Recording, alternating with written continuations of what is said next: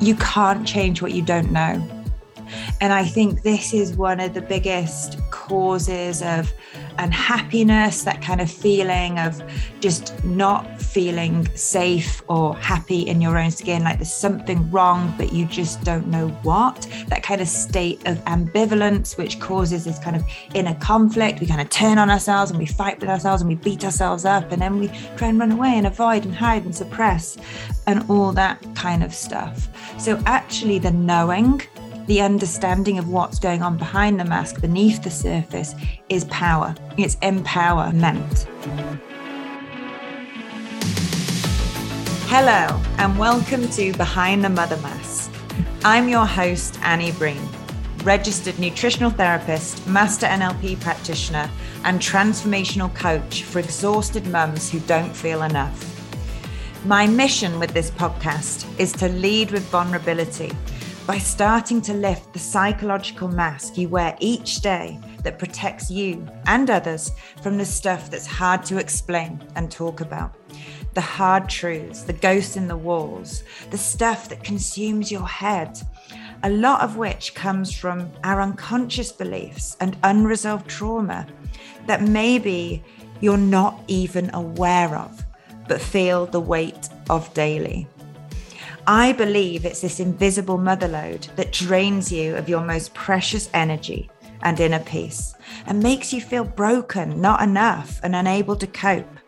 And for me personally, it's about sharing from the middle, not just the open wounds or the healed scabs, but the messy middle. Let's go for honesty over perfection. And my hope is by doing this, it will give you the accountability and permission to get to know yourself better. Because when you know yourself, you gain the self trust and confidence to be yourself, free of the mask that holds you stuck. And I'm so passionate about helping mums release patterns of unnecessary suffering and silence so that we can step into our power restore our energy, and also so our kids don't suffer in silence. They are always watching. The vision that I hold for you with this podcast is to build a strong relationship with yourself, and in doing so, strengthen the bonds and connection that you have with your children and those closest to you. The bigger vision is to create cultures within the home that are rooted in honesty, authenticity, courage, openness, and acceptance, no matter what. Because I believe when you transform yourself, you automatically transform your relationships and parenting by passing down wisdom, not wounds. So, if you're up for that, you definitely don't need to do it alone. I'm here to lead you on what could be the greatest adventure of your life behind the mother mask back home to yourself. Hello and welcome back. I think this is episode two. I mean, we can call it episode one. Let's call it episode one because the last one was merely an intro, a little bit of a snippet of the backstory, which I'm sure we will cover as we go through this journey together. How are you? I hope you're well. I'm okay. I had to go to the GP this morning or to the nurse to have some bloods done, actually, that I'm uh, I requested to check out some hormones. And actually, it was very pleasant. Not the blood bit, like I'm, you just can't get blood out of me. I've had some really negative experiences um, with, let's say, the conventional medical model in the past and GP practices, GPs. Um, so I already had all the stories in my head telling me that I was going to be judged, not listened to, blah, blah, blah, blah. Um, which was not the case. It was not the case because I saw a lovely nurse and actually, I was able to help her a little bit by giving her a resource of a friend of mine that specializes in PCOS. Vivian, going to shout you out, Vivian Allred, um, because someone in her family was also suffering. And she wrote this resource down and she said that she was really pleased she'd met me today. So oh, the ego, the stories we tell ourselves. So actually, it was lovely to be able to have that impact. And I had my blood done. So I will go into that later, another time. So honestly, the, the last episode I think I recorded is now what the 17th of March 2022. That sounds weird. I've not said it like that before. Um, must have recorded it over six weeks ago. And it's taken until now honestly, it's taken until now to record the next episode. I just want to be very clear on the reality of podcasting. And I'm sure other people don't procrastinate in the style that I can. But the reason for that is for me, for you listening, this is so, so important. And yes, I do have issues around perfectionism. also have problems with my memory and my concentration, which I'm going to go into. But it's so, so important. The reason that I'm doing this is to help you prevent unnecessary suffering in silence behind the mother mask. And in turn, what that does is it stops our kids suffering in silence. So the intention, the why, the driving force means a hell of a lot. So and also I have quite, uh, as we all do, we all do, um, a big story. You know, I've got a lot of problems, which is why I'm so helpful to you, because I am adamant and dedicated and committed to understanding them and improving my health, improving my energy. I'm always wanting to learn and evolve and improve as life is also changing. So are quite a lot of elements to this. And that's why it took me some time to kind of go away and have a think about what what the hell it is that i'm going to say.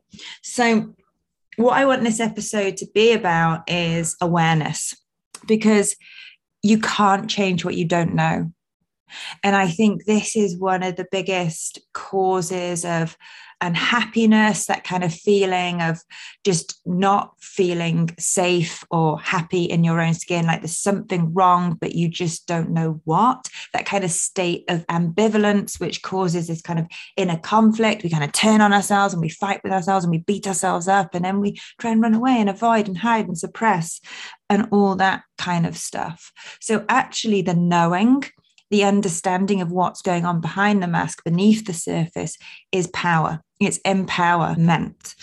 And I did say that this podcast is all about leading with vulnerability. So, a big part of that is me stepping up and leading with vulnerability and sharing some of my experiences, my stories as a mum, as a person, also a practitioner, functional health practitioner, nutritional therapist, and NLP coach. And what I really want to say on that is this is my experience, and I'm sharing it to share because I don't think there's enough of that. I don't think as mums we have enough, whether we have them or create them or don't, opportunities to connect on a much deeper level that isn't just that social, hi, how are you? I'm fine, like when you're fucking dying on the inside. You know, we don't have the opportunity to really sit around. I kind of think about it like when I used to go to the pub you know, and you kind of put the world to rights. I probably didn't because I wasn't sober, but I can't remember what the hell I did, but I didn't sit still. But what I mean is almost creating that invisible table where we can all come to that safe space, take the mask off and just be and not worry that we're going to say the wrong thing or say something silly or overshare. And I think that's so, so important. So I just want to reiterate that, that I'm here to share and that is it and take from it what what you want and i'm here to inform and resonate but i'm definitely not here to instruct you or tell you what to do or impose my approach or beliefs onto you. And I've mentioned before, I am a naturopath. I have a very holistic kind of approach. And this is innately within me. I feel very connected to what is natural and nature. And this is just who I am. It's part of my identity. It's what's worked and what is working in terms of health. And I find it a fascinating world. I just feel there's so many more tools available to us. And it's much more about that kind of inside out approach and accessing our own resources rather than kind of rather than placing our energy outside and relying on maybe more shorter term interventions, which can have their place. But you know, I'm talking about my experiences in my life through my own lens and belief systems in terms of natural health.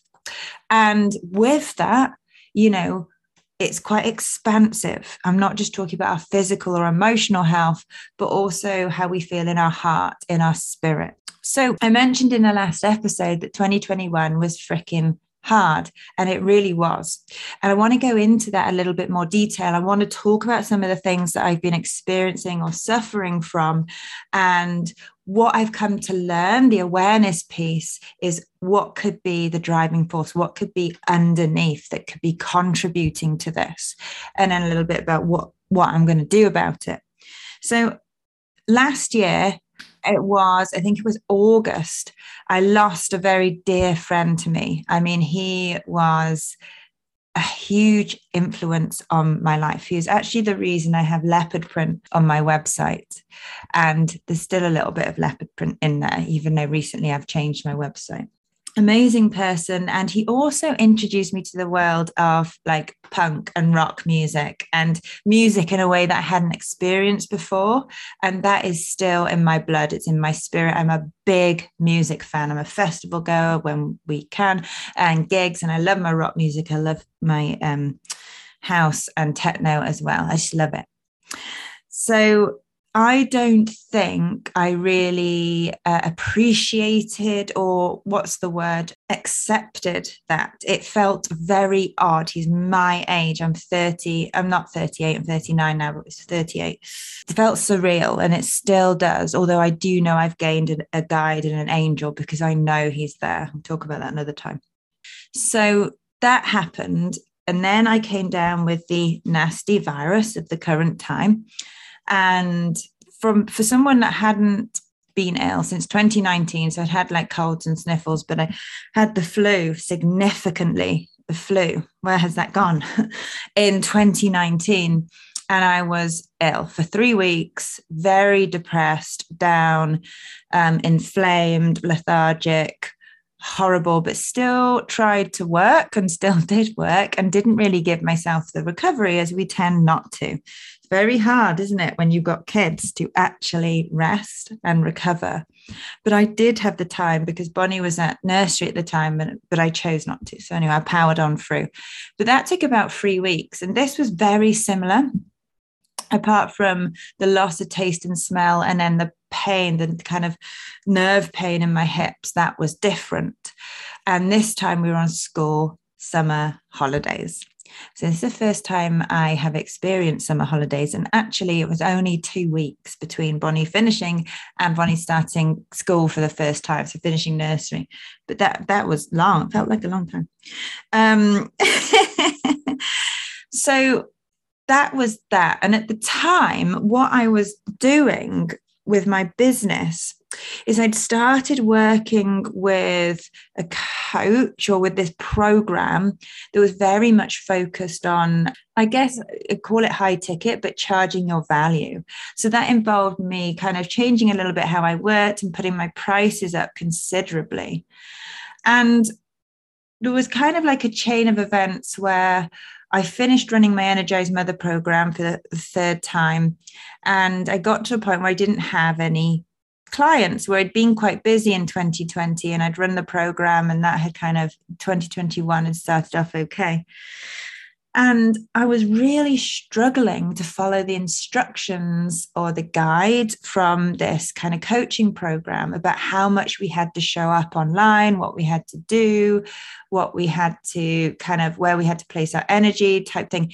It didn't feel fitting, but at the same time, some of it was brilliant, but some of it just didn't feel fitting. I couldn't sit in front of the computer. I was getting to the point where I just couldn't focus. I nothing was like going in. I couldn't remember stuff and brain fog, fatigue, but worse than kind of I'd had before. And it was just really, really hard. And then I had no clients because I wasn't showing up, wasn't doing the marketing. I put my prices up, don't know if that was a thing. Um, all of these different kind of factors. And the joy, like the spirit had just been zapped out. And I started to really question myself compared to like the beginning of the year or end of last year where i was telling clients that i believe in them more than i believe in myself. You know i absolutely believe in this method and this approach. I've seen it work so many times. I was starting to question myself because i wasn't having that connection. I wasn't having that engagement with people. And um you know you start to tell yourself these stories. So i just i couldn't focus. My brain was flitting from one thing to the next and then actually i saw a friend of mine who had we've been on i've been on her podcast and she's got a new podcast called adhd and women's well-being. Forgive me if that's wrong.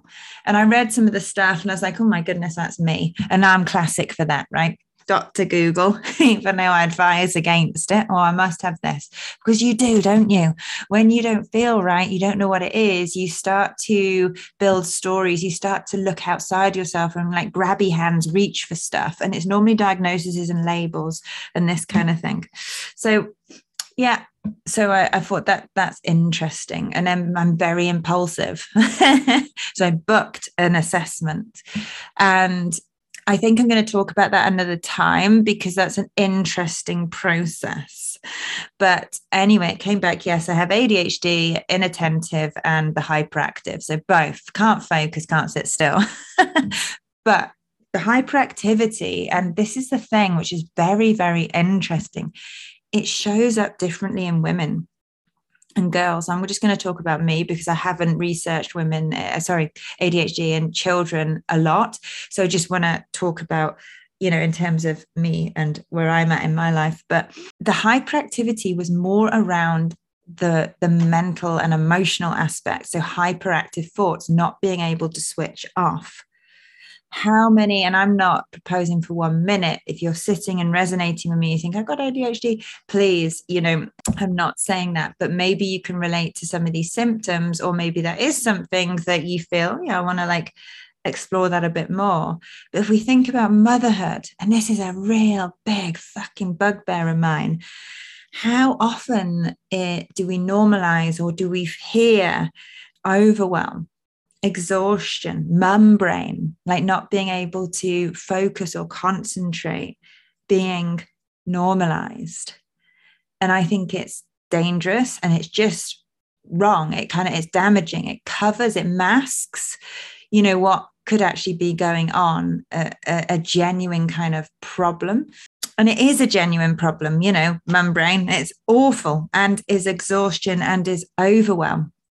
But even me who does this work who works with mums who looks beneath the surface was telling myself because overthinking is my natural state of mind hence the hyperactive brain that oh you just you can't do what other people do. It's your fault. Like other people that are doing this program with um, their businesses they can show up and do the work but you can't. It's something wrong with you. So you start to think that although there was a little voice and we always have to listen to that little voice like on elsa in frozen 2 ah, that was saying no there must be another way. This is not right for you. So there was the real poor focus poor memory. I'd almost become like finding dory. And the thing is like that sounds funny but I was, I was forgetting all the good stuff I was forgetting the good feedback I'd had. I was forgetting the compliments I'd been given.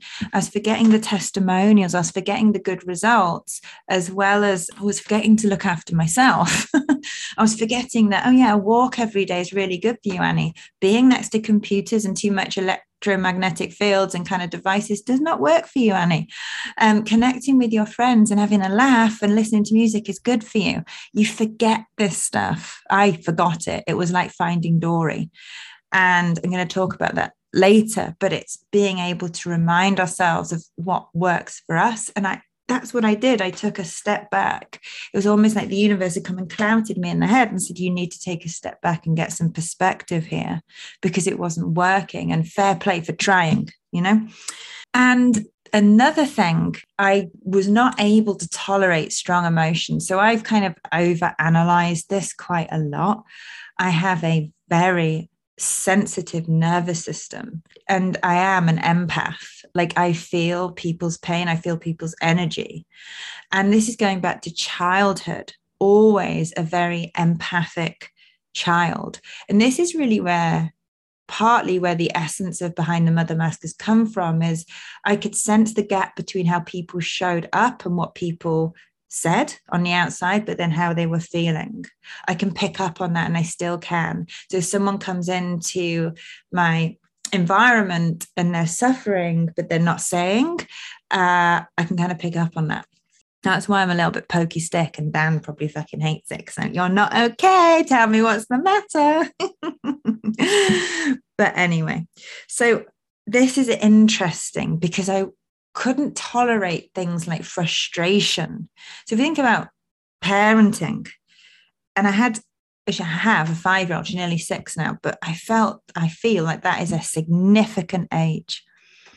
And because I couldn't tolerate these strong emotions, it was really hard to hold Bonnie's strong emotions. And what I noticed, and this was not new and new finding, but they were tying in with my hormonal cycle for a long time i've had this cycle of two weeks on two weeks off so two weeks not good two two weeks kind of bearable so that really ties in with this PMDD type picture. And again, if you're thinking, oh, that's me, I get really bad PMS and my emotions are just like a roller coaster at certain times of the month, just before my period, I relate to that. There is a big difference between PMS and PMDD. And to be fair, I would not minimize either of them. If you are suffering, you are suffering. And I would own that and not feel that you have to live with it, whatever it's called. Fuck the label.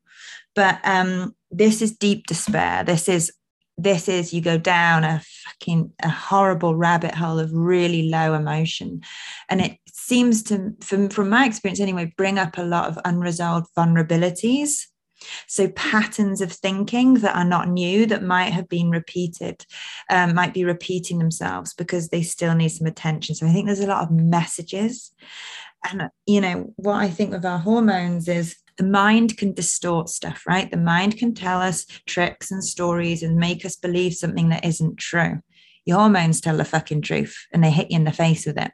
Can't ignore it. But it's easy, isn't it? When life is happening, there's so much going on around, and you're trying to look after your kids, do the house, the career, all of this, that it's, and you don't know what it is. You're not attuned to your cycle. You don't even know it could be related to your hormones, or maybe you do, but you don't know how to fix it. So, this is really interesting. It took me a while to realize that my hormonal cycle was related to my mood. Honestly, did. And then just this feeling of feeling quite untethered. So, not safe, not having that anchor, but having this huge sense of responsibility to be the anchor, to be the safe space for Bonnie. And then another thing that I kind of noticed is we mask emotions with tiredness. And you know, Bonnie, Bonnie, Bonnie's like me, right? She can pick up if I'm not right what's the matter, mum? She can see like I can. She can see the, the loss of congruence between how you're showing up and how you feel, uh, or, or just not being honest. And I would often turn around and say, I'm tired. But then we start to believe that, you know, and tiredness is another one of those words and symptoms and states that has been normalized. But when when someone says they're tired, I take it really seriously because that's the soul, that's the spirit, that's a, a tired spirit, that's our life force. So it's easier, isn't it, to say, oh, I'm tired, then I have a complicated hormonal fluctuation and overwhelmed that um, that overwhelmed my overly sensitive nervous system that requires rigorous care, just like Gizmo the Gremlin from the 1984 classic, The Gremlins. And actually, I did make Dan watch that. He'd not seen it. Can you believe it?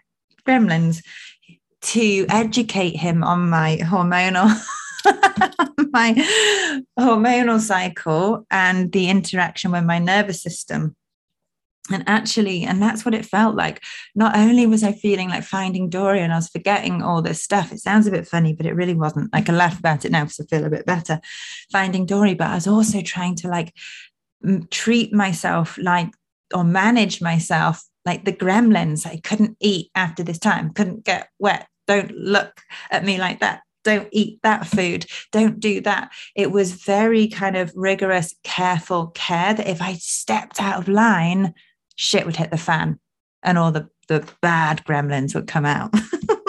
if you've not seen that film, I have not ruined it for you. Please do go and watch it.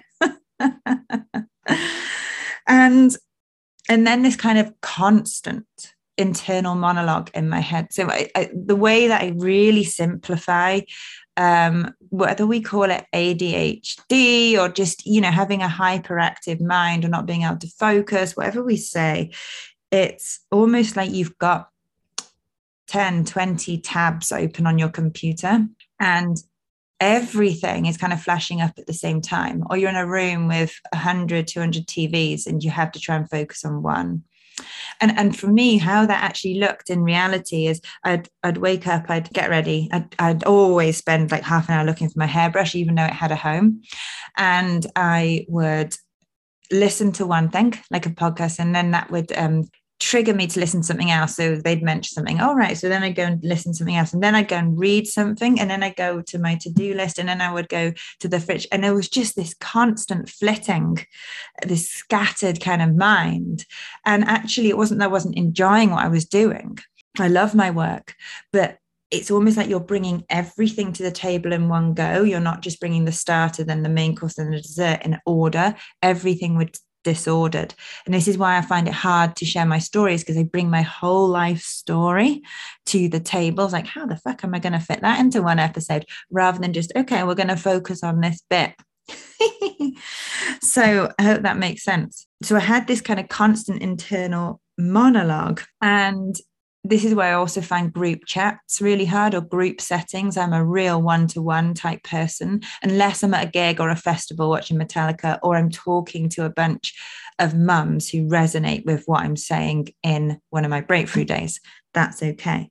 But it feels like I'm having a group chat um, all the time in my head, or I'm having conversations with people that will never ever um, see the light of day outside of my fragile little mind. And then I think an, another thing that triggered this, ah, no, it's always been there, but made it worse is COVID. And this kind of what I interpret as being psychological warfare that a healthy person is being made to feel like they're a threat. Never in my history of existence, I know I'm not that old, have I experienced that where I've been through some horrendous things challenging, interesting things in my life, and where my health has been really poor. And I have worked hard with support to turn that around and to now be made to feel. And obviously, this is personal, I'm saying that anyone we are being made, we're being told we're dangerous, have to stay in, um, does not fit with my beliefs around health. And I think that was the big thing that what the decisions and the, the instructions I hate instructions. I hate fucking rules. You know, I'm much more about empowering people, about throwing out the rule book and finding your own way with support, really from within, from intention, your why, what feels right, and what is to support and help and improve the lives of others. But it starts with you and what was being said by the government, what was being portrayed or conveyed by the, the media were vomiting um, did not align with my beliefs around health and what I know to be true. And then I started to feel like isolated. Oh, okay. Maybe, um, maybe pe- people don't like me because, you know, I follow a different path or I think differently. And then mm, bear in mind all this stuff was going on together. I didn't know I had the ADHD at the time, the PMDD. I was being fucking gremlin like once a month. I felt like I only had two weeks out of the month that I felt okay. This whole shite was going on in the external environment. I was worrying about Bonnie, wanting to do my best for her and for her to have some kind of normal, you know, life and and time at school. And I was worrying that people wouldn't that didn't like me.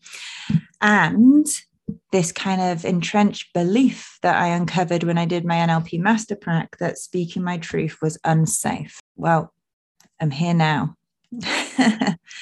and that was a lot. That was a lot to deal with. And I think here is where the over mothering came in the kind of worrying about the world, the state of the world, what's that going to look like for Bonnie, you know, all this stuff that's kind of out of my control and future paced in terms of stuff that hadn't happened. You know, they say anxiety is like a rocking chair, it gets you nowhere, but gives you something to do.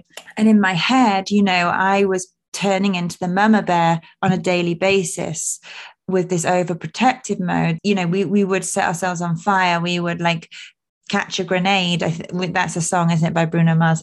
Um, you'd throw yourself in front of a bus for your kids.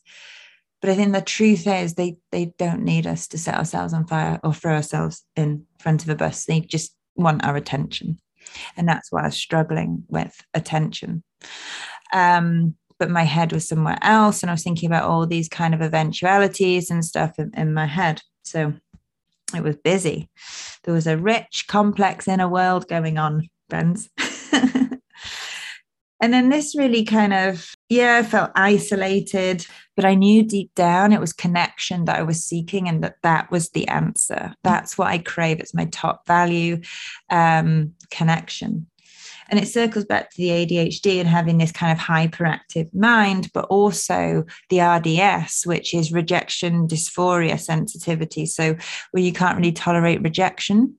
And I feel that on a very deep level. So if you're someone on one hand, and there's a lot of freaking paradoxes here, I don't know if you can relate to this, let me know, where there's a lot of conflicts. On one hand, I'm a rebel and I I follow my own truth and I go my own way and my intention is only good. On the other hand, I'm like, please like me, please love me, don't reject me. And this shows up in, you know, this state of divisiveness that we're in now in the world where you've got these different camps. I hate that. Um, I love connection, open conversation, and understanding, and just coming together and learning from each other, but also parenting when you're told to like go away i don't care about you blah, blah, it cuts deep. And i think yeah one of the beliefs that you know health is not just the absence of disease. Health is so much more so much more expansive and really is rooted in nature and our kind of natural evolution. We have not evolved to manage life the way that it is in this modern world. And that's what overwhelm is, right? When life is unfolding, is unfolding faster than what your nervous system is able to deal with.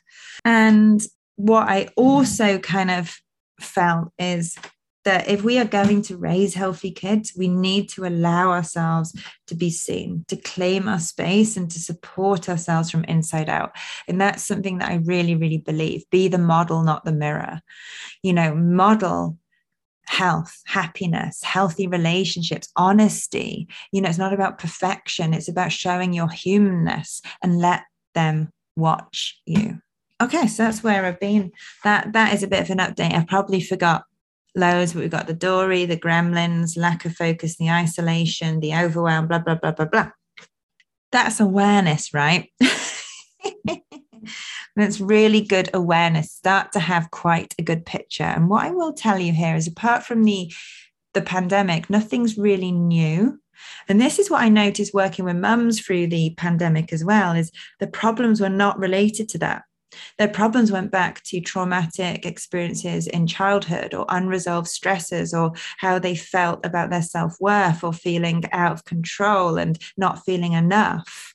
It was very rare that we spoke about actually what was going on right now in the current time. I mean, we did, we did, but it's very, very interesting. And that's what I feel that sometimes outside forces happen that bring the unresolved stuff to the surface it takes a i think it's winston churchill that says never let a good crisis go to waste. I think it's true because that's where we learn the most sometimes. If we are able to look at it through this lens and have that kind of sense of perspective and awareness. Okay so i just want to finish with some of the lessons. So we're on about half an hour now so this might take me 10 15 minutes but i just want to finish with some of the lessons in terms of awareness that what i've what I've come to realize is I've learned these lessons, I'm aware of them, but I haven't embodied them.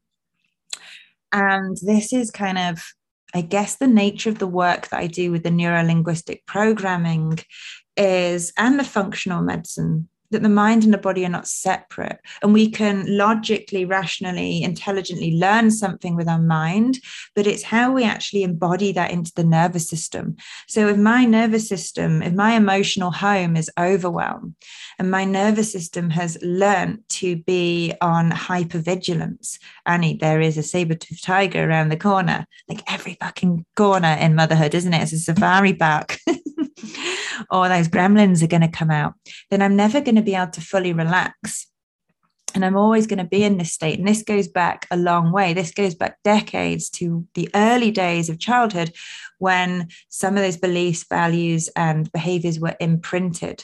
And that's, that's a story for another time because it's a huge, huge chapter and part of my story. It's a huge influence. So it's really about okay, I've learned this, but I haven't fully embodied it. I haven't told the body what it feel. What does it feel like to feel joy, relaxation, groundedness, acceptance, calm, this state of kind of wholeness, safety.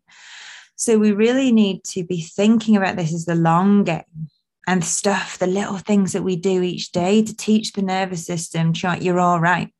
You're okay. I've got your back. So and and I just want to say again why this is so important for me. Yes, it's important for my business because I really want to help you and I really want to help mums and I want to stop mums suffering in silence, stop kids suffering in silence. But the two other big things, three, is my relationships, connection, with those close to me and friends, family and friends, I want to be able to build and foster really meaningful relationships where we can take the mask off, where I can be myself and not worry about what people are going to think and honor our differences and learn from each other. Brene Brown said, and I totally resonate with this, is you can never truly walk in someone else's shoes. The only way you'll ever be able to learn about that person, how they feel, is by listening to their story and believing them. And I think that is huge, especially the believing bit. But no one does that anymore, do they? No one so they're like, come around for a coffee. So tell me your story. Or what's led you to believe that? What's led you to have that opinion? I'm interested. It's all weather and fucking Netflix, which is fine, but it's not fine. Say it's fine. There's a place for that as well the small talk. I'm not very good at small talk, at surface level stuff, but I think we need to be brave and courageous because we're teaching our kids to be brave and courageous and to be curious. Curiosity might have killed the cat, but it's the making of the mother. I posted that once on Instagram, didn't get many hits, but I thought it was good. So, see, all these lessons are coming out. I know this know this, but it's really hard when you're stuck and overwhelmed. You're almost paralyzed by your thoughts to be able to access this. So that's the first lesson. I can't remember what it was. Another one is finding Dory patterns of behavior now usually start or imprinted by beliefs, values, and modeling in childhood. So this is so interesting. Something that I do is I keep a diary, keep a journal, and I started off by tracking my hormonal cycle. And I still do. So I know exactly what day I'm on. I know the patterns. I know the kind of seasons of how I feel at each point in my cycle. I know what the moon is doing because that has a huge power and influence as well. Uh, I know what foods that I need to kind of focus on, what exercise, what kind of connection I need, all this kind of stuff. I still forget, so I have to go back to my diary and my notes and my own little map that I've created for myself. But these patterns of behavior are not new. They are usually the safety behaviors, the places we go when we don't feel safe or coping mechanisms, you know, whether that's eating sugar or shouting or rage or fighting or drinking alcohol or mindlessly scrolling or shopping, whatever it is, it could be a particular way that you show up in your relationship or with your kids, are rooted in beliefs and values and modeling that happened earlier on. Something had to happen to make you believe a certain thing, which then changes your behavior. Behavior is the last thing to change. So for me, what tends to happen, and this is so interesting. This is another big part. Oh, 222 on the laptop, angel number. Another big part of my work is in certain situations, certain parts of me get activated. So, listen to this, for example. when I was five, that was a huge age for me.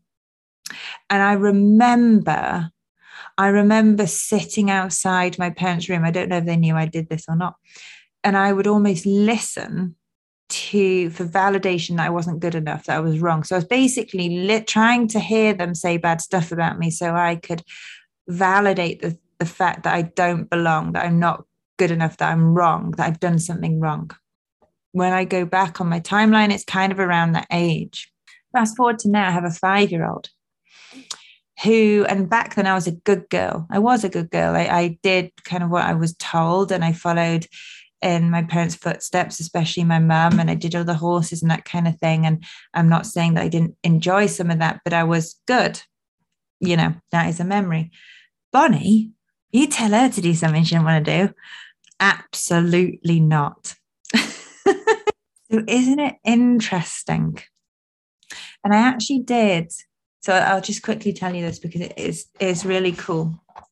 I when I did the master prac with the NLP, I went back to, um, I was trying to look at this belief that I think it was the one that I was not, or it wasn't safe to use my voice. So it wasn't good enough, wasn't safe to use my voice. And it went back to that point in time when I was five.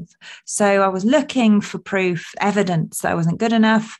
Um, there was something wrong with me, I was bad, and that I couldn't say it. It didn't. We weren't having the conversations again. The loss of congruence between how people were showing up and how they were feeling. There wasn't that open space to be able to be fully transparent and honest.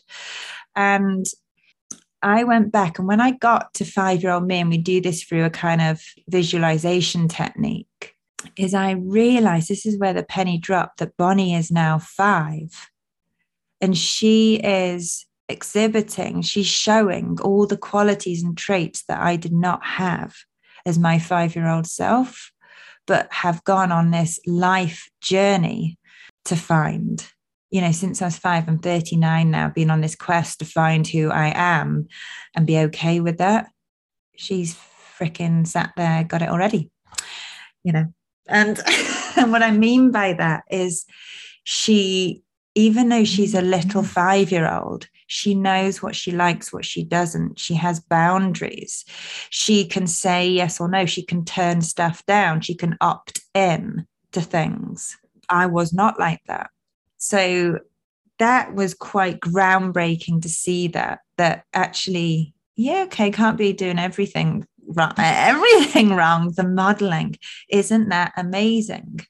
We'll talk about the timeline and and that again and like and i've done it quite a few times in different ways. It's very fascinating.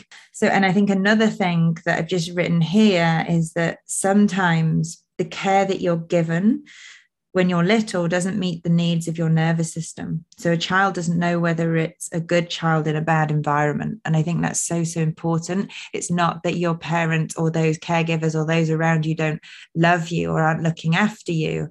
It's that they're not necessarily, your needs aren't being met in the way that you need them to be met. We start to then internalize stuff, especially if you're anything like me, an empath, you feel everything, you pick up on these energies. And maybe there's transgenerational trauma where trauma is being inherited, passed down, whether that's through epigenetics or whether that's through behavior of the people around you not knowing their worth, that you you absorb like a sponge and you feel this stuff. And maybe that you're not being given what you need in the capacity in the way that you need it. And that is exactly it. And for me, my biggest desire in life is to be seen, to be myself and be seen and validated and understood. And that is a huge trigger when that doesn't happen in relationships, conversations with partner, Bonnie, friends. That is a trigger. And the basic fear for me is to not have an identity or any personal significance. So when we think about that, me and Dan have got this thing that we forget all the time. But when Bonnie comes in the room, we want to act like it's she's the best thing in the world. And we do have to remind ourselves of this. but it's almost like you make those around you who are important to you feel significant, like they matter by listening, by being open, by wanting to hear their story, by being happy when they walk in the room. And this is something that we try and practice. We don't, always get it right and we don't always remember. but when that doesn't happen you start to think you're wrong. So we're going to i'm going to talk about trauma and transgenerational trauma another time but a good child doesn't know whether it's good mm-hmm. in a bad environment or whether it's in a bad environment. So another lesson is we see things as we are not as they are so we view life through our own model of the world. We view life through our own lens, our belief systems, our values, and our emotional state. In NLP, we believe that there's no such thing as a um, unresourceful person, just unresourceful states. And this is where we tend to get stuck in those big emotions. To be able to just be aware of that and be able to name the emotion, I think is absolutely huge. Words create worlds. And be able to find the language to communicate and to say in a safe space. Like i feel like this i don't fully understand it but it feels pretty intense and i just need you to be there because you're my safe space. Is huge isn't it? We're not asking to be fixed and be told what to do. But i think it's to understand when we're going around and we're seeing for me when i was in that kind of gremlin finding dory state is that i was viewing life through the lens of overwhelm. I was seeing the worst. I was questioning my, myself. My emotional home was overwhelmed. So everything was being kind of viewed through those glasses so that's huge. So then we think about, we see things as we are, then not as they are. We get to change ourselves. We get to um, look at ourselves and start to look at where we can update our values. Are our belief systems true? Are they outdated? Perhaps they served us once, but not anymore. Perhaps they're not even fucking ours and we've inherited them. Then my dear, he's not a friend.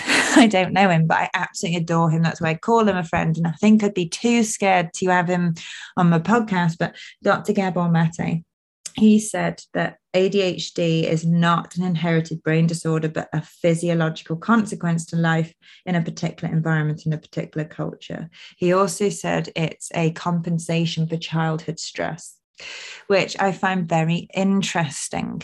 And actually, when I let it loose, I really like it. I like how crazy and wild and like quick minded that I can be. But that happens in environments where I feel really safe, where people, I feel that people get me. So, here then, the lesson here is to understand that the mind and the body are connected.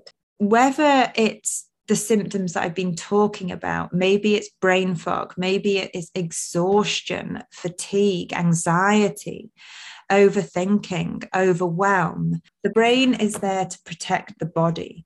So if you feel that you have something going on that is related to your cognition, your brain function, you cannot ignore the body. Like Bessel van der Kolk said, the body keeps the score.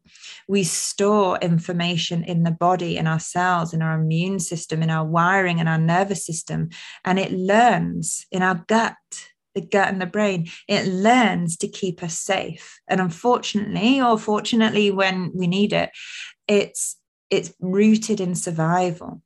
So Mark Hyman also said, but I thought this was great, is that the ADHD is a body disease that affects the brain. Very interesting. So here we're we're looking at wholeness. Wholeness equals healing. And that's another thing when we can understand that our physiology and psychology are interconnected.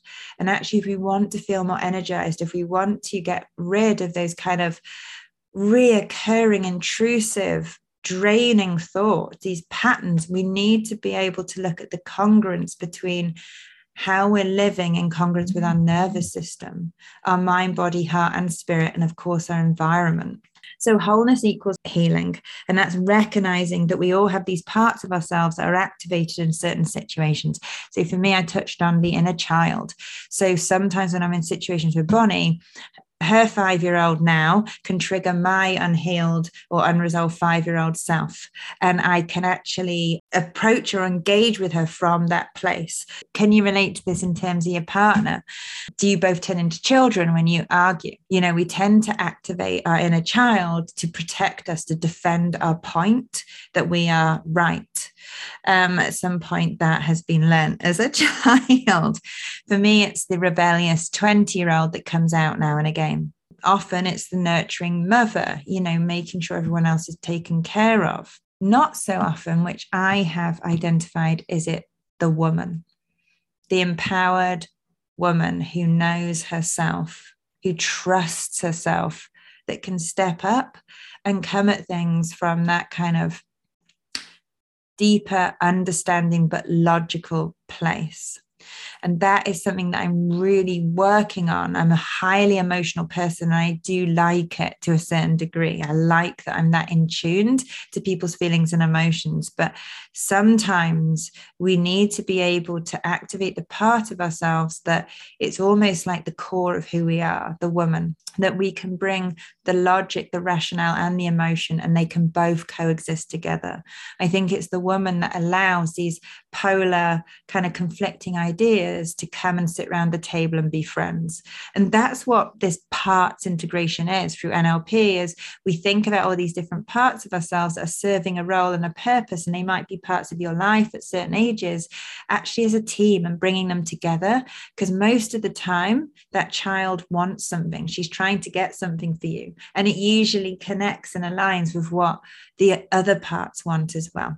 So I'm going to talk about that in more detail in another episode another thing that I've learned is work with someone. Don't try and unpick all this stuff on your own. I remember after having Bonnie and I didn't know what the fuck was going on.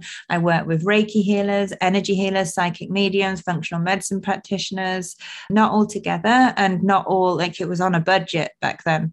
Um, talking therapists, all sorts of NLP all sorts of different people and each person offered a piece of my health puzzle to me they helped me find certain clues they helped me understand myself on a deeper level so that i could really start to work on some of those elements and just the the knowing was relief that I wasn't broken or permanently damaged. And, you know, I learned that then. So I'm trying to remind myself of that now. And then understand your triggers, understand the things that um, trigger these emotions that have to be in place for you to feel that way. I think this is so, so powerful. And this is where just keeping a simple journal comes in. Certain points of your menstrual cycle. What is the moon doing? What foods have you eaten? What environment are you in? Who have you been around? How do they make you feel? Just get really clear, but also triggers, get clear on your anchors.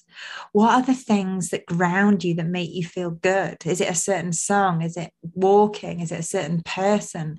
Is it words of affirmation? You know, how someone can kind of show your love language to you? Is it acts of service? What is it that really anchors you into that kind of feeling? Yeah, I feel good. I feel safe in my own skin as well as the things that trigger you into that more vulnerability, that unsafety. And then a huge, huge, huge one is depletion, the power of food. Oh my goodness, the mums that I see and myself when we are depleted, when we're not sleeping, and our body is using up a lot of the information that we're putting in ourselves in the form of food, and we need more nutrients. We need to compensate for our levels of stress. Yes, we need to resolve the stress and the invisible mother load, but or, or at least reduce it and understand it. But we also need to put in the information is going to make those pathways, those processes work. And I think that very often we are over challenged and under resolved. We are depleted on the inside and we have too much coming in on the outside. And that can overwhelm our nervous system. Just another thing there. I've talked a little about PMDD and ADHD and overwhelm and that kind of thing. I am a functional medicine practitioner. I use functional medicine. I'm a nutritional therapist. So I've done a bunch of tests. I've looked at all of my amino acids, my um, neurotransmitters, my fats, my vitamins, my minerals, my hormones, and I've got that data now. And I'm working with someone, and I'm about two weeks into it and feeling so much better. And this is transformational. You know, this is if this continues and how I'm feeling right now, this is amazing. It's night and day compared to how I was feeling. Because I tell you this now the imbalances that have come back from those tests, it makes complete sense. No wonder I couldn't concentrate. No wonder that I was getting rage and anger. And no wonder that I couldn't remember stuff. No wonder I couldn't regulate my emotions or tolerate them. Goodness gracious, what I found out is incredible. And I'm going to do an episode where I'm going to interpret those results of what I found because it gives you a reason, it gives you some answers. And then to understand that your identity is the mm-hmm. greatest superpower and force of your nervous system. If you don't know who you are or where you've come from or understand yourself and how you work, how you function, understand your belief systems, your values, the imprinting, what's yours, what isn't, then you're never going to feel at home in your own skin. Because when you know yourself, and it's knowing these tools, even if you're still working on the process of embodying them, then that is powerful. It allows your nervous system to go, ah, I can breathe. That's why identity is such a big part of my work and taking the mask off and getting to know who you really are, because it allows you to step forward and not be scared of being fully seen and heard health equals energy. I think energy is everything, and that's a whole bloody probably 10 podcasts. But really, it boils down to energy, and we pick up on energy and we feel other people's energy. I certainly do. And I think it's felt within the home as well. And, you know, our children, we almost hold them in our nervous system, in our energy field, because we know when they're hungry, we feel their feels. Um, we internalize them. their rejection so I think understanding that energy is everything and understanding how we can improve the energy of the whole household, not just from a self point of view, is huge. And then values, knowing your values, they have been massive. Values are batteries to your strategies. I know it sounds funny, but everything you do is in alignment with your values. To do this podcast, I had to review my values. My values, actually, connection is number two now, but it's courage it's having courage in what I don't know. It's having courage in speaking my truth, and I can't control the outcome, how people are going to respond. You know, them in, uh, is it not a continental drift? One of the Ice Age ones where Buck, oh no, when they're going to collision course, when um, they need to get all the crystals and then fire it to de- redirect the meteorite that's coming towards Earth and Buck says, We now know what we don't know how to do. and I think that's so true that you can have the awareness. You don't have to have all the answers. You don't have to have the how. It's just having the awareness and being open to allowing people into your life who can guide you, who can direct you, and spending that time with yourself and being open to some of the questions more than answers, asking really good questions, knowing the different elements that make up your energy puzzle and who you are. So, this is, you know, the practical stuff that we can implement each day. That when this all feels quite complicated and complex. Oh my God, there's so many parts to this.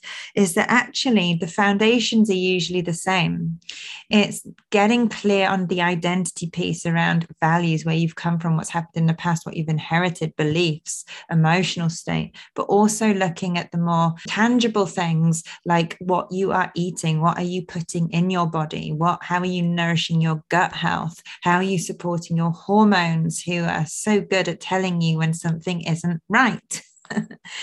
and these can be broken down into these kind of mini missions, as I call them, the things that we commit to each day that we do for ourselves, that we honor ourselves by and we show up for ourselves, that just help bring a little bit more balance and energy and calm back into our lives. And they are powerful. I'm walking, talking proof of this. And I'm going to share what I'm doing in, a, in another episode and why it's so effective. And it's all come from the awareness of knowing what's going on inside my body. And just to finish, that if we can change our mindset towards there's no one size fits all and there's no one time quick fix, I think that this is a journey of self discovery and it's ever evolving. If we think that one thing our kids do really well, it's grow. But what do we not honor so much? Our own growth. We're not just became a mother the day our kids were born. It takes time. We're understanding our emotions. You know, kids are here to turn upside down and destroy worlds. so that we can rebuild them in a way that is going to be more um, supportive of health for, you know to support the environment to make the world a better place. But it starts with us being honest and open and looking at the parts of ourselves that need a bit more TLC where can we make improvements? Because the love we give ourselves is the gift that we give our children. You know, they don't just benefit from our love, they benefit from the love we give ourselves. And they're watching us. And I think this is so, so important. It circles back to the whole reason of doing this is that you don't deserve as a mother to suffer in silence. And on the other side of that mask is liberation, is freedom. There's a whole load of opportunity. And by stepping into that power, and it doesn't have to be any something grand and it's certainly not about perfection and we need to give ourselves permission to fuck it up but by stepping into that and allowing us to give us what we need to have the best energy possible we show our kids their potential and we also create safe spaces where they can come and talk to us where they can come and share, whether that's talking, drawing, or however they communicate how they're feeling.